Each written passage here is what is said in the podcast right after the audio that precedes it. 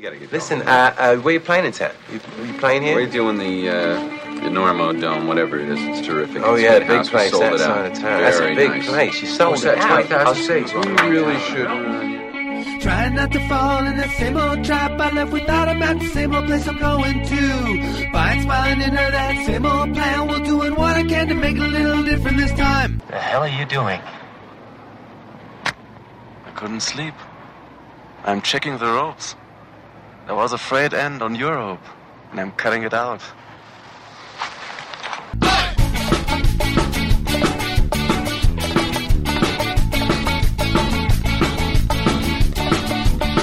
Good weather, bad weather. Now or later, anytime is good for climbing. Hello and welcome to the Enormocast. I'm Chris Kalous, your host. The last few episodes, I've been saying I had about 16 listeners, but we've gone up quite a bit from there. So I want to thank everybody for coming over and checking it out. Please tell your friends about the Enormocast on today's show, tonight's show, this morning's show, wherever you are on the space time continuum.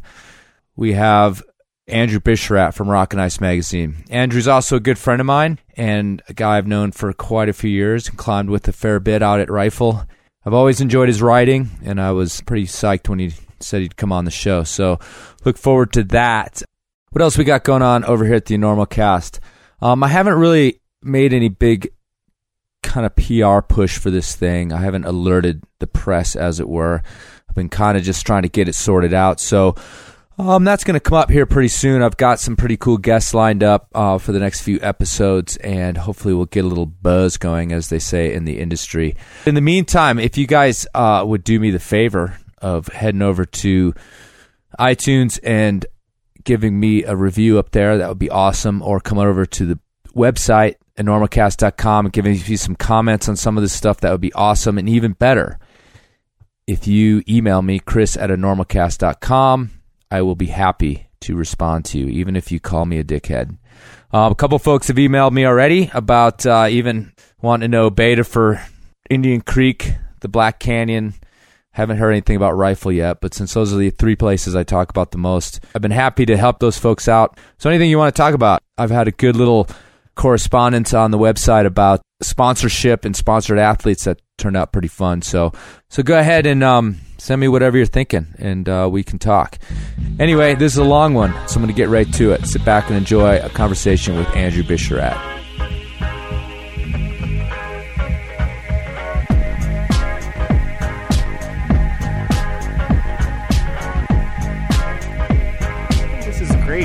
Be able to talk to everyone in our life with headphones on and just hear this, their voices as clearly. Um, all right, well, I am uh, sitting here in, in Studio A, which is the headquarters studio of the Enormocast with uh, Andrew Bisharat. How's it going, Andrew? Good. Thanks for having me. Yeah, thanks for coming. You've never been here before. No? Um, I rarely have guests, various personal reasons, but also because it's very hard to have any sort of gathering in here. But I have had barbecues, so next summer I'll, I'll make sure and invite you and the Yeah? missus up because uh, it's a uh, you couldn't really see it when you got here, but it's an amazing view of Sopris. Yeah. So it's a nice place to have barbecues, but there's not a lot of room for people in here and all the recording equipment and whatnot, you know. Anyway, I invited uh, Andrew up because he lives here in Carbondale, and as I warned everybody in the beginning, this was mostly going to be about just interviewing my friends, and I count Andrew among my friends.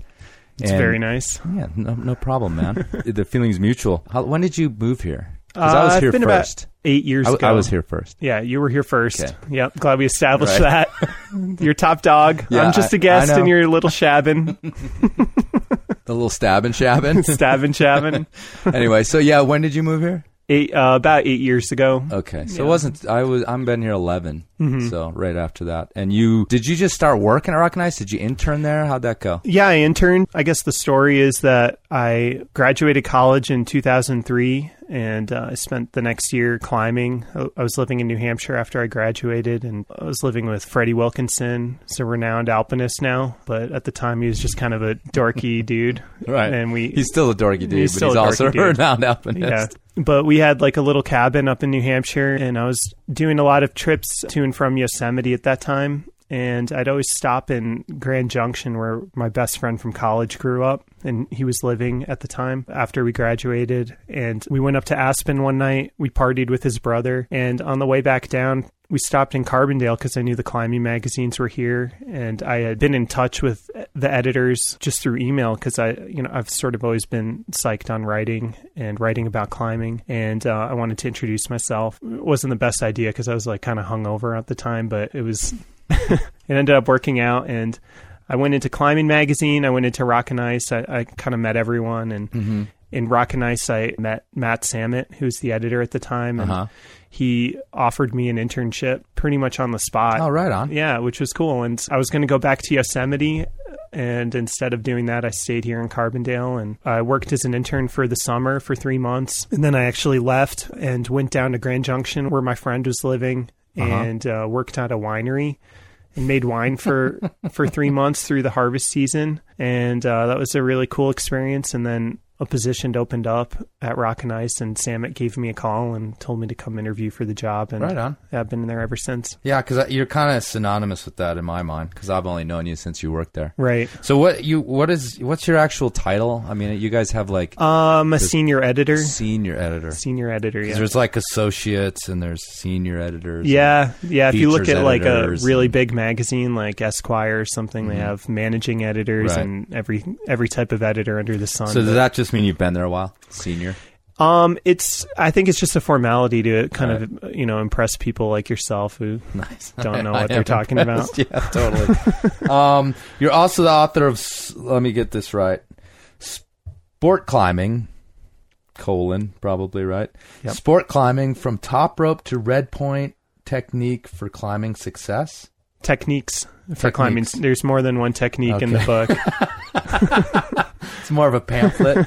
uh, sport climbing from top rope to red point techniques for climbing success, which, if you turn top rope into two words, the acronym is a palindrome. Is That's that what you were correct. told? Yes, I was told, which you guys will have to just look all those words up. my uh, one of one of our interns, uh, sort of when the book came out, he he put that together for us, and I'm sure he'll go on to do many more great things Yeah. with that kind of brain power. Anyway, it's a book on how to become a better sport climber, a better climber in general. You are also the, the fine purveyor of a site called Evening Sends. That's right. which is uh, basically kind of a clearinghouse for your writing. Is Yep. that yeah, pretty much, and a Pretty blog. much a blog. Yeah. yeah, Everyone needs a website nowadays, you know. So It's super styly. Thanks. Yeah, I mean, besides the writing being good, but Yeah. it's a it's a it's a very uh, stylish site. Like, Mm-hmm. um, I threw mine together in like a couple nights, and I definitely aspire to redesigning something that looks more like yours. Yeah, thanks. So, did you put that together yourself? I did, yeah, yeah. I don't That's know how awesome. it was. Uh, it's amazing. Like I think five years ago, you I wouldn't have been able to do that, Right. but uh, I use WordPress, and there's so many different themes and. So do. I, but Yeah. yours looks so much better. Well, you just need. Is that a free theme? it's not free, no. Okay, see Yeah. that I started looking to premium Yeah. themes. I yeah, I, I kind of figured I had to go there, but whatever. No one's gonna go to my site anyway. Yeah, This is all off iTunes, so I'm not that concerned about my site. Eh, go to my site though if you're feeling like it. Actually, and that site is. uh, enormocast.com. We'll talk about it in the end. You got to plug, dude, know, all the I time. know, Always I be know. plugging. But let me tell you, I just did a uh, interview with BJ, who Andrew knows as well. And on that show last time, I begged, like begged, without any honor whatsoever, to get comments, and I got a whole bunch of comments. So you guys have commented, thank you so much. And and y'all who haven't commented yet, come on, just say hi. Just take a minute, give me a comment. Don't Um, cost nothing. no, and send me an email. Ask the three people who've sent me emails. I do write them back, and they were stoked. Oh, I got an email from a guy in Norway. Wow, Yeah, Norway. cool. Yeah, intercontinental. Okay, anyway, uh, moving on. So eveningsends.com, check that out. It's really cool. I'll I'll put a link on my website that but it'd be a lot easier just to go straight to his. Um, and then over at Rock and Ice, you're sort of infamous, I think. And maybe this is one of the things that would probably sort of make you as much known to the greater climbing communities, anything is your Tuesday night bouldering column. Mm-hmm. How long have you been doing that? Um, let's see. I th- I think that I've been doing that since 2006 or 5 Uh-huh. So it's been six years, maybe Six Yeah. years, essentially every issue.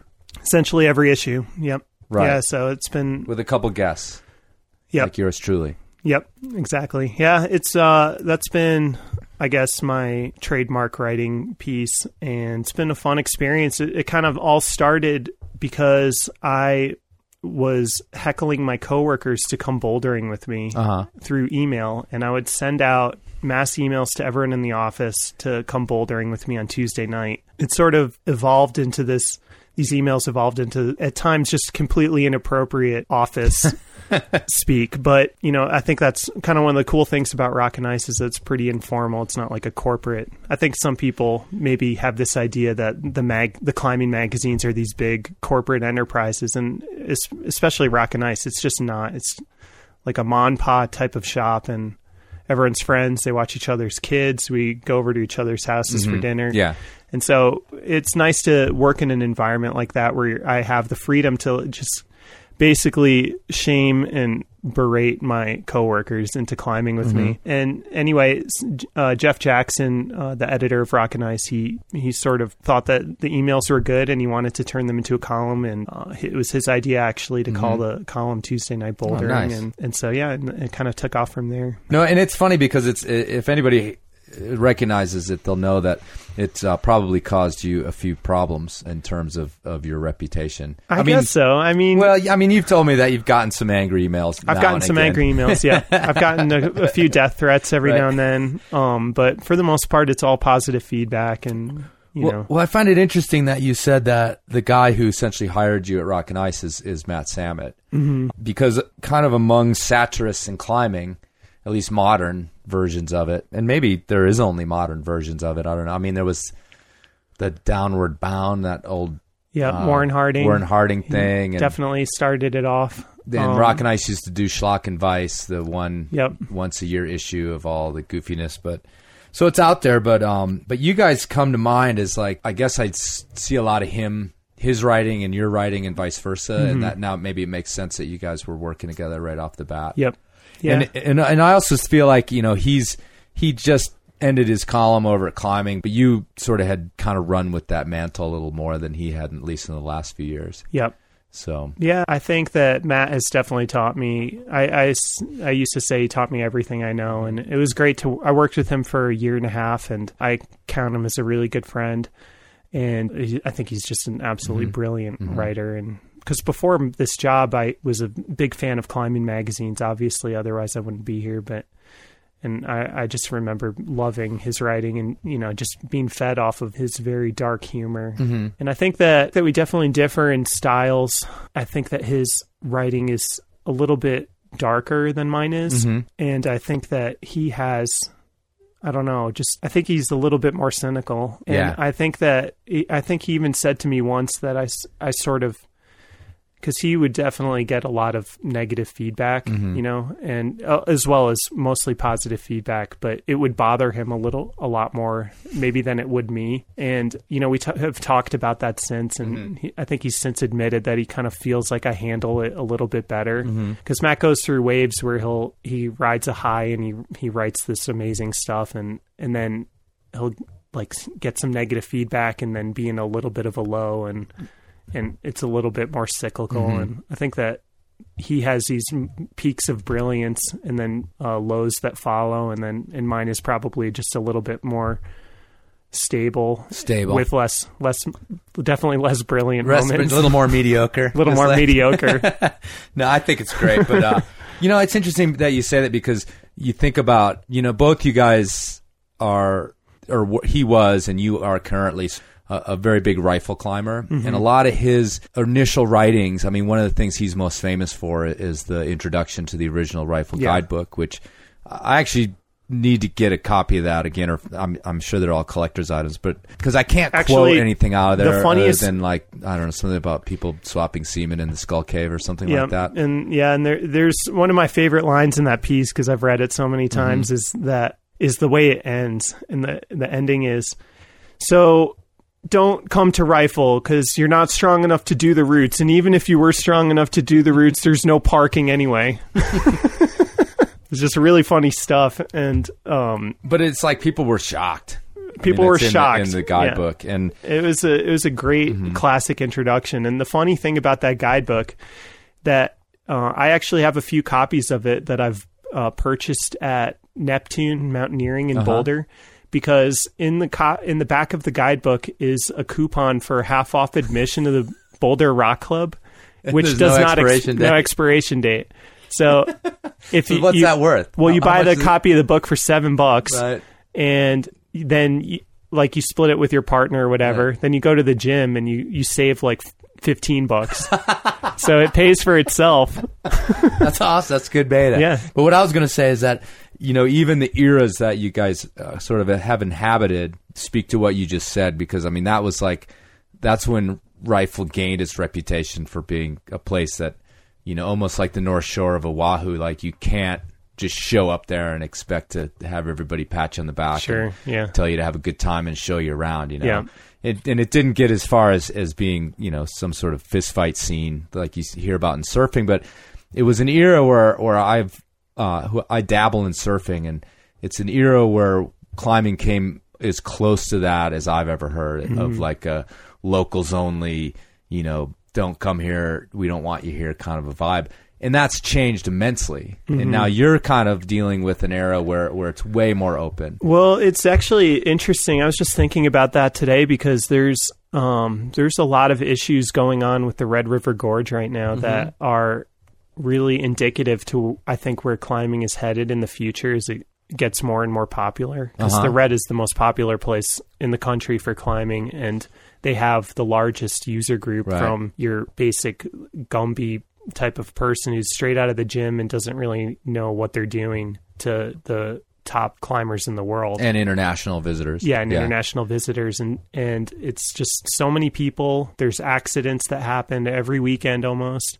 And so they're really figuring out these turf wars, you know. And on top of all that is are these access issues that we don't have out west when we climb on BLM land, for example. All the all the land there is private or has been designated a, res- a preserve of some sort. And but I I understand what you're saying with rifle. The caliber of climber who who goes there is typically a pretty experienced person. Mm-hmm. There's not a whole lot of beginner routes, Right. and it's one of the reasons that we haven't had any accidents to speak of. As far as I know, in, Right. the, in the last decade, Right. and in the red, you know, there's accidents every mm-hmm. weekend, mm-hmm. and I think it's coming to a head between the climbers where they're they're getting like you know angsty at each other about Right. it. So Yeah, yeah, I guess. I mean, out in rifle, it's all just fun and yeah, smiles. everybody and- can get along. It Yeah. sounds, yeah, I guess. I mean, I, I haven't climbed in the red, but that's really interesting because I've had all these different tirades about crowds and, and the anti anti crowd and don't be mad about crowds and but I mean the truth is is if somebody shows up at the cliff inexperienced and gets hurt, it is everybody's problem. Mm-hmm. You know, because if you're not, I mean, if you have even the, the smallest bone of good Samaritan in you, you're going to help.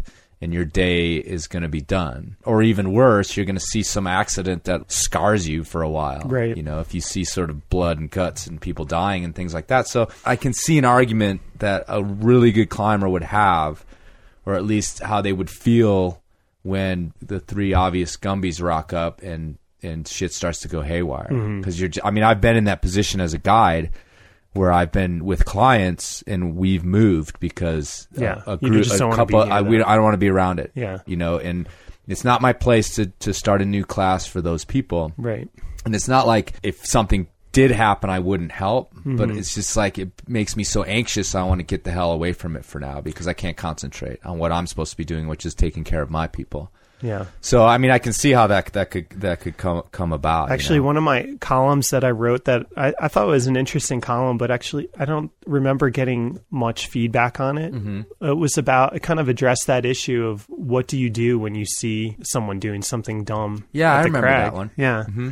Yeah. The first time I experienced that was at the Gunks in New York, where I, I grew up. I started climbing there, and I came up to this guy who was rope soloing in quotation marks. yeah, there's always quotation marks around r- the the phrase rope soloing. yeah. He had a so- he had a soloist. Even on when I did it. he, he had a soloist on this harness, but it wasn't anchored to anything at the bottom. Mm-hmm. I mean, I had only been climbing a year or two, and Right.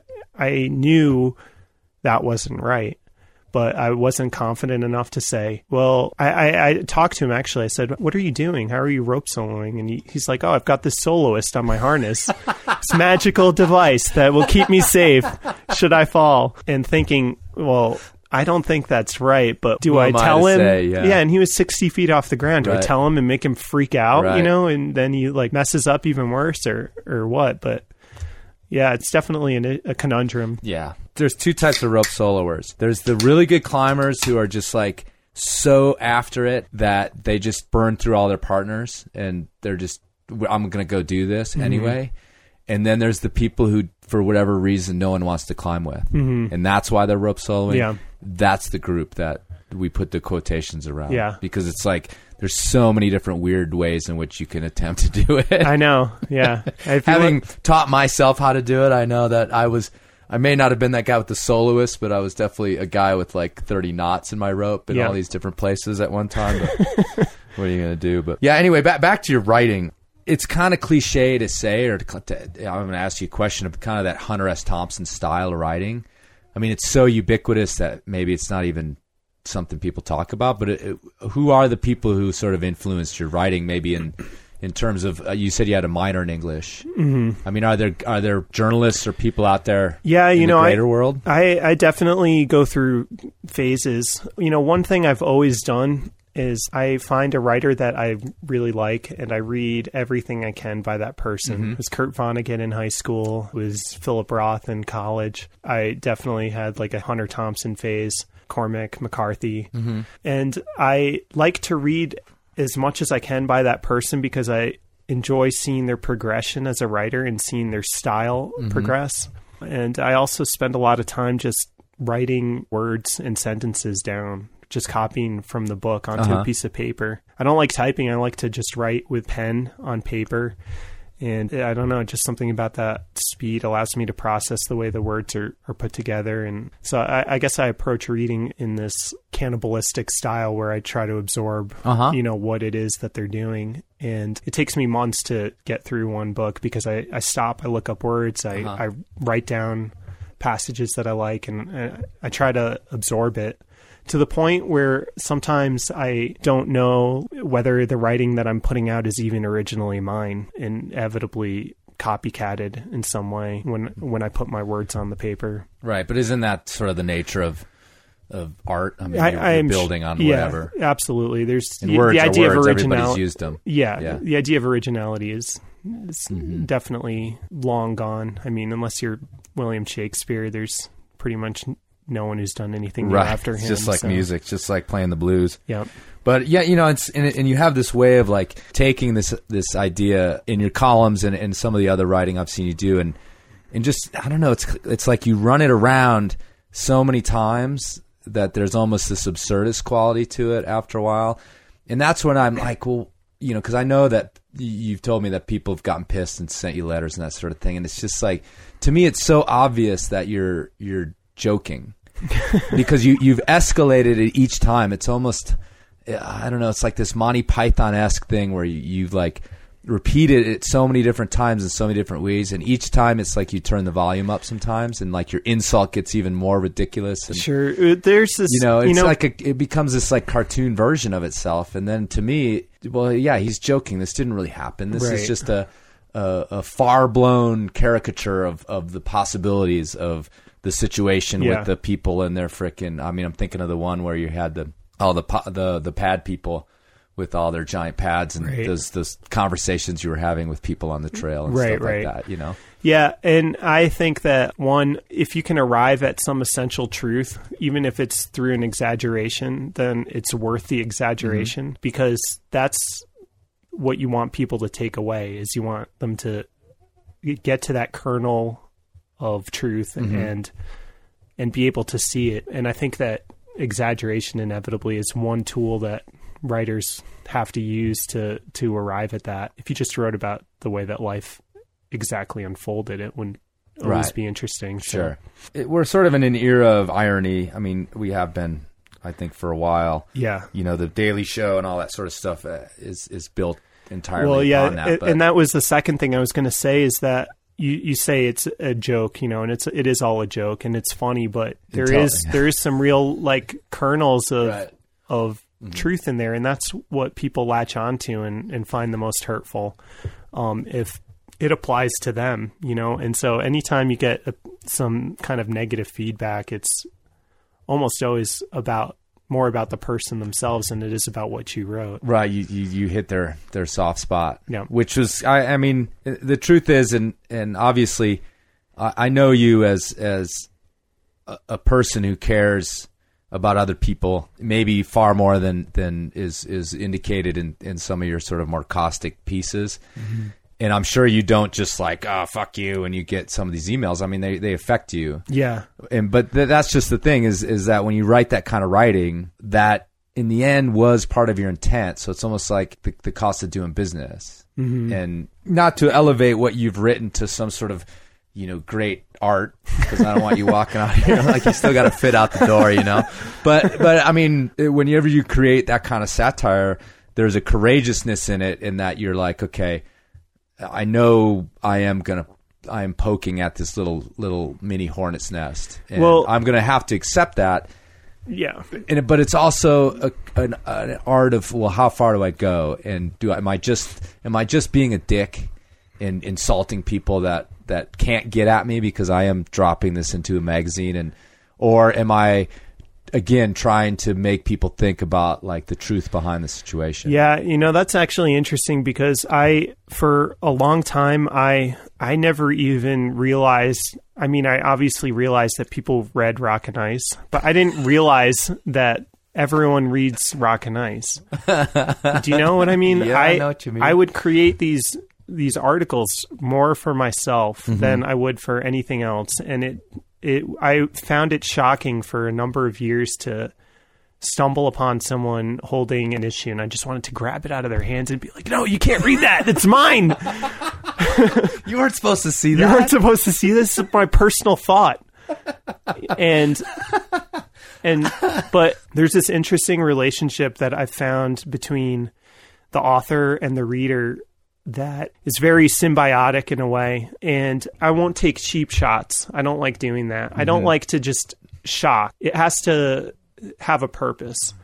And because if it has a purpose, then people will respond to it. And if they respond to it negatively, it, it becomes this dialogue where it's like, well, I'm just expressing my opinion. And then mm-hmm. someone comes at me with, well, you know, you're an asshole for writing that. right. Then they're expressing their opinion. And it's interesting to learn how to deal with negative feedback because if you just talk to someone, hear what they're saying, and uh, they want to be your best friend. You know, it always works that way where you just c- come back with ki- a kind response and acknowledge that you've heard them. Like, I hear you. I Right. hear what you're saying. Right. That's what people want. And it's, it's like really sad in a way, you know, that I do. This is why I'm a writer. I want people to hear what I have to say. Sure. And so I get that when people want to come back with their, their side of the story Right. and yeah it's just like what people want like to be heard that's that's all it comes down to Yeah. Um, actually a funny story that i should probably get on this podcast is that before i became a an editor writer for magazines i definitely spent a lot of time festering on the internet in climbing forums and uh-huh. writing really shocking negative things that I could get a response from. And it was it was that type of reaction where I was looking to like provoke and just make myself a presence and mm-hmm. make myself feel heard which I think is a pretty universal thing that you know people want um and- Clearly. yeah I mean, clearly. clearly yeah Yeah, by by the the sort of forum action out there. Yeah. Anyway, I was hired onto Rock and Ice. I was working with uh, Samet for a while. We were bouldering in a little woody in Carbondale one day, and we sort of came to a realization that we had been internet enemies. he was like, "You're Mandrew." That was, uh, I guess, my uh, handle Right, at the time. Mandrew. Mandrew. and I, and he was like, he was like, I'm blah blah blah, whatever his name was, I forget now. But we were like, to do with oh, I hate you, dude. And there was definitely this moment of being like, like reanalyzing how we actually felt Right. about each other. I always joke about sort of like I dip my toe into the internet forum thing and and it's easy to make mistakes on there. Yeah. You know, and like you you you escalate to a point where yeah, afterwards you're like, holy shit, I I did cross the line between being sort of Mr. clever clever turn of a phrase guy into I'm just a dick asshole guy. Yeah. And it's interesting because that's that yeah, it's it's almost a lot of the things you just talked about um, in terms of you're saying like, oh, I wrote these articles for myself and I didn't really understand that that somebody was actually out there reading them. And you know, I've had a lot of experiences in just in the last couple of years where I, I came to that realization that the climbing community is is small mm-hmm. and you're not just sending this out into this like billion, seven billion people in the world mass that's never going to come back. I mean, it's small, and, Yeah. and you can be face to face with these people pretty easily that Sure. you, you've gotten into it. And you know, I have a, a friend of, well, actually, Lisa Hathaway's done a couple shows with me. She had a friend that a, a woman who got into an internet fist fight on on Mountain Project. And I've always commented about how it's all dudes on there. It's not totally true, but it's definitely, you know, Yeah. 20 to 1, 100 to 1, I don't know. So she like dipped in with a little snarky sort of thing and and everybody just like slammed her. I Right. mean, and and it upset Lisa because this was her friend. Yeah, yeah. And I agree that those guys got out of out of hand because I went and read the thread, and they got real personal and out of hand because that's what you do when you're anonymous. And uh, but she didn't understand that she just she wasn't just speaking into the darkness. That if she's gonna make a snarky comment, it's gonna be heard. And pretty much you got to now like realize that like a forum it's like would you walk into a room of those people and say it out loud to their faces? Because if you wouldn't then don't put it on there. Yeah, and- or if you're not willing to kind of take take take the heat. Right. and what she said she certainly wouldn't have said. In a gr- group of, of people for whom the issue was important she wouldn't have just gone in there and announced it to a bunch of strangers. And that's what you're doing on the forums so it's like you, you definitely people i mean i've learned You know, it's it's actually I think only in the last ten years I, these are issues that of the modern Mm. human. You know, Mm-hmm. your online persona is something that is changing by the month and by the day. And right Even at some point, you know, I I kind of like with Facebook. I approached Facebook like it was this little place to be me with my friends but then mm-hmm. your parents come in and then your cousins come in and then it's it's sort of like and then there's strangers who you're friends with and mm-hmm. all of a sudden you can't you know necessarily be yourself mm-hmm. as much as you you can be who you are in society uh, online. And Right. so you kind of abandon the idea the original idea of facebook where you get to interact in this devilish way. Right um, to something a little bit more refined, maybe. Yeah. or- yeah. And so, and I think that we're all still trying to understand that and come to terms with how that works and what the etiquette is. And yeah, I mean, we learned like long ago that you just don't go into someone's house and take a dump and Right. in their floor. And you kind it's kind of the same Internet thing. version of the that, internet right. version of that. What is that? right. No, I mean that all that stuff is is definitely getting worked out, and you know we're relatively hip. Uh, you more than I am. I definitely have more hair than you. Yeah, I don't. true. Zip it. This is why we're doing podcast, I don't not know. video. I don't know. I don't know how that's go- how long that's going to last though. but yeah, I mean, I'm always harping on this, and you know, it's like fucking old old folks home here, but like the internet is so new, and it's just like crazy how it. Fuck, when did Facebook start? It seems like it's been here forever, and it's what like three years old, Yeah. four years old. Yeah, totally. You know, I, I remember Lisa Hathaway talking me into starting a Facebook page, and I'm like, oh, that's stupid, blah blah blah. Like, and I'm so, this is like 2008. Yeah. you know, like three years ago. It's not like this was 1982, and I was like walking around in my fucking I don't know what we were wearing in '82.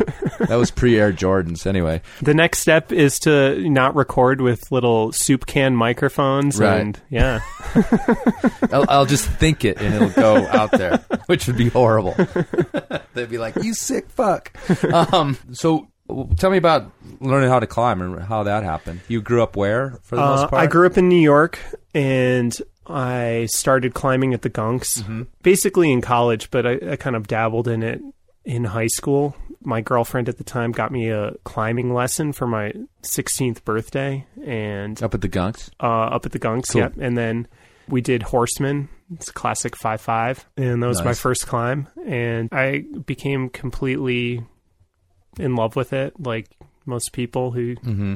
are in this sport. Yeah, and from there, I really, you know, I guess it's interesting because a lot of people know me as a sport climber, and that's Yeah, totally. Mm-hmm. that's my personality. And I've written a book on how to sport climb, and From top rope to red point techniques for climbing success. yeah, award winning book. Nice. And uh, yeah, but before I was um, a trad climber, I climbed big walls. I did alpine routes uh, in New Zealand when I studied abroad there. And I, yeah, and I, I just wanted to be like this sort of all around Alex Lowe Uh huh. wannabe dude. And that was my inspiration. The more I get to know you, and we're we're good friends. We don't spend a ton of time together. You know, we we end up crossing paths quite a bit. But every time I get a tidbit, I'm just like that. That guy like lived my sort of parallel existence.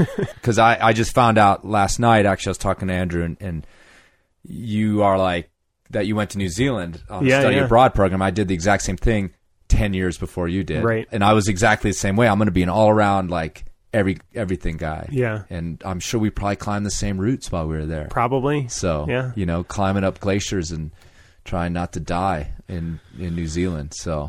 Yeah. That that's totally cool. So you're you're like going after it. You, you're you're climbing Yosemite, and that's when you got sort of waylaid here in Carbondale. Yep, and I I definitely was you know a big like I talked so much shit about sport climbing. It was sort of the mantra of the the the time and the the, pe- the people I was around. That's awesome. And yeah, I mean, I lived in I lived The in North climbing is neither crew. I lived Yeah. in North Conway, Right New on. Hampshire, and and that's like. You know, like ever people are just like Henry Barber worshippers up there, Right. and, and that's like how the, the, just the the sort of zeitgeist and uh, and I was totally a part of that. And I think that you know, sport climbing has been a thing that I've felt like has really resonated with me, and it's something that at some point in my life I was like, you know what, I don't give a fuck what other people think about me or what they I mean I I get my weekends to go climbing Right. Mm-hmm. and I want to climb the things that I want to climb. I'm not climbing to to prove something to Sure. someone um, other than myself. But at that said, like I still I still do get that itch for adventure and you know for a number of years I would do like a Black Canyon trip once a year and just just to like even though I f- absolutely hate that place. I know that you're a big fan, but I I couldn't imagine a worse climbing. I couldn't do this show without the Black Canyon, actually, because I bring it up every single show. It's just absolutely the worst climbing area I can imagine. I, and it's not because the climbing's bad; it's because I just get a scary vibe when I get there. When I go there, I ju- it feels like evil to me. Is what it is. Right on. yeah, it's not a happy place. Right. But so Um, you're like, you feel like you need to force yourself to go down. yeah, there? but I force. It's like you know, you kind of keep make yourself honest, and you Mm-hmm. force yourself to go down there and, and do something that's completely not fun, and and then you're like, okay, and now I can go back to rifle. You just turned 30 this summer, and Yep. he did 30 routes and rifle on his That's birthday. It- Your threat to go to the Black Canyon was just a little nod and a wink to your girlfriend that you knew about a surprise party. No, were- that- was that real? That was for real. Yeah, that was for real. I actually had no idea about that surprise party. I just assumed Um, you were just like being a bastard. Like, well, forget it. I'm just gonna go to the Black Canyon, knowing that she'd planned this awesome party for you and everything. Man, that was so cool, and that was that was the definitely the highlight of my year last year. It was a good party So and a good day climbing, dude. Thanks to Jen. Yeah. So, but so that was real. You were gonna go down there like on my thirtieth. I better go down there and Yeah, test go do myself. something Yeah. stupid when you turn thirty, like climbing the Black Canyon. I'm really to glad that make I sure you're still a man. I didn't do that. I can still do this. I swear to God. So, can you put into words like what it is about climbing that? I mean, you're you're not just a climber, but it's it, at this point it's a big part of your career. I mean, you're a writer, and obviously you write about things besides climbing. But right now, that's what's paying the bills. And I don't know where that's whether that's going to be your your complete life goal. But I mean, what is about climbing that like What I like about climbing is that it's so it has so many parallels to uh, life, and it's so complex. It's as complex as life is. It's it's like a a game that we get to play, and there's infinite variation in that game. It's there's no dead end, and it has issues of life and death, of what's right and what's wrong, and it's a situation where you get to test yourself and allow yourself to thrive mm-hmm. potentially. And so it's like the ultimate microcosm of life itself. And so I just find that fascinating and, and fulfilling and enriching. Yeah, it's interesting you bring up right and wrong because you know at the at the right time and around the right campfire with the right booze, I can you know wax sort of philosophical to the nth degree with my English degree as well. you know about what it is, like the archetypal level, the mythology, the whole thing that that's that's being expressed in this little thing that we do, and you know even when we go go to sport climb or go to rifle, and you know you bring up life and death, and no, it's not like in the foreground, but your your body and your mind is telling you that it is even even when you're clip we all know that. Mm-hmm. Even when you're above the bolt you know and and your rational mind is like hey dude everything's fine. There's still that little voice that says every step you get further above that bolt you know that's still in there. And we talk about routes at rifle You need to read my book, man. well i'm just saying like we talk about even at rifle that oh that route's you know that's got that like sketchy clip. Yeah, yeah. You know, and the truth of it is, is it's no big deal, but Right. it feels like it. And and the right and wrong thing is, I mean, it is this noble thing, and mm-hmm. and uh, you know, I've just like people just roll their eyes when I talk about that, but you know, it failure is not. I mean, it's not like some murky thing. Mm-hmm. Like you fell off, mm-hmm. done. That's it. There's no. I almost did it, or I mean, we all know that we say that stuff, but it's just such a cool place in the world for me where it I mean not right and wrong in terms of, you know, good and evil, but failure there's no equivocating. Mm-hmm. You fell off. I mean, bouldering I guess is the the purest version of that. Like you're standing there on the ground now. You Right. you failed. And there's so many places where that can be equivocated into, you know, partial success or whatever else. And for me too, that's like so fulfilling to me that I can go out at the end of the day and sort of have this yardstick. This is where I'm at, and there's no lie in it. Right. You know, there's no like maybe, and I, I just think that Unless it's unless unless, unclear. unless you get older and then you've been climbing at the same place for many years, then you can say, "Oh, this route's gotten harder because it's more polished." when I Right. did it back in the day, Right. it was so much easier. Yeah, that's true. I know. I mean, obviously, we, we find our ways around that, but I don't know. Well, what did you mean by that? Like you said, you With you right and wrong? Right and wrong, yeah. Um, well, I think that there's sense of what's right and wrong with, within the natural world. You know, it doesn't feel wrong necessarily to me to have uh, bolted sport climbs, but it doesn't feel right to have bolt ladders in the mountains, for example. And I think that that's a really complex issue and a lot of nuances that are hard to grasp. And so and and it seems as complex as life itself. You know, there's no right and wrong uh, action for any situation. Even murder could be a a righteous action in Sure. in a certain situation. So you can't. Uh, you know, you can't look at bolts, for example, and say all bolts are equal. They're all bad or they're all good right. There's a, a lot of variation in there that comes into play, and not just with bolts, but with every type of climbing, and and specifically how you establish mm-hmm. routes and how you go about climbing them. And I think that, that takes a lot of experience and and just worldly travel and knowledge to understand what the right course of action is, mm-hmm. what is respectful to the environment, what's going to yield the greatest experience, the most powerful experience, and what is going to be you know most fulfilling Right. and what's the right thing to do Heavy, man. heavy shit Yeah. No, well, it is.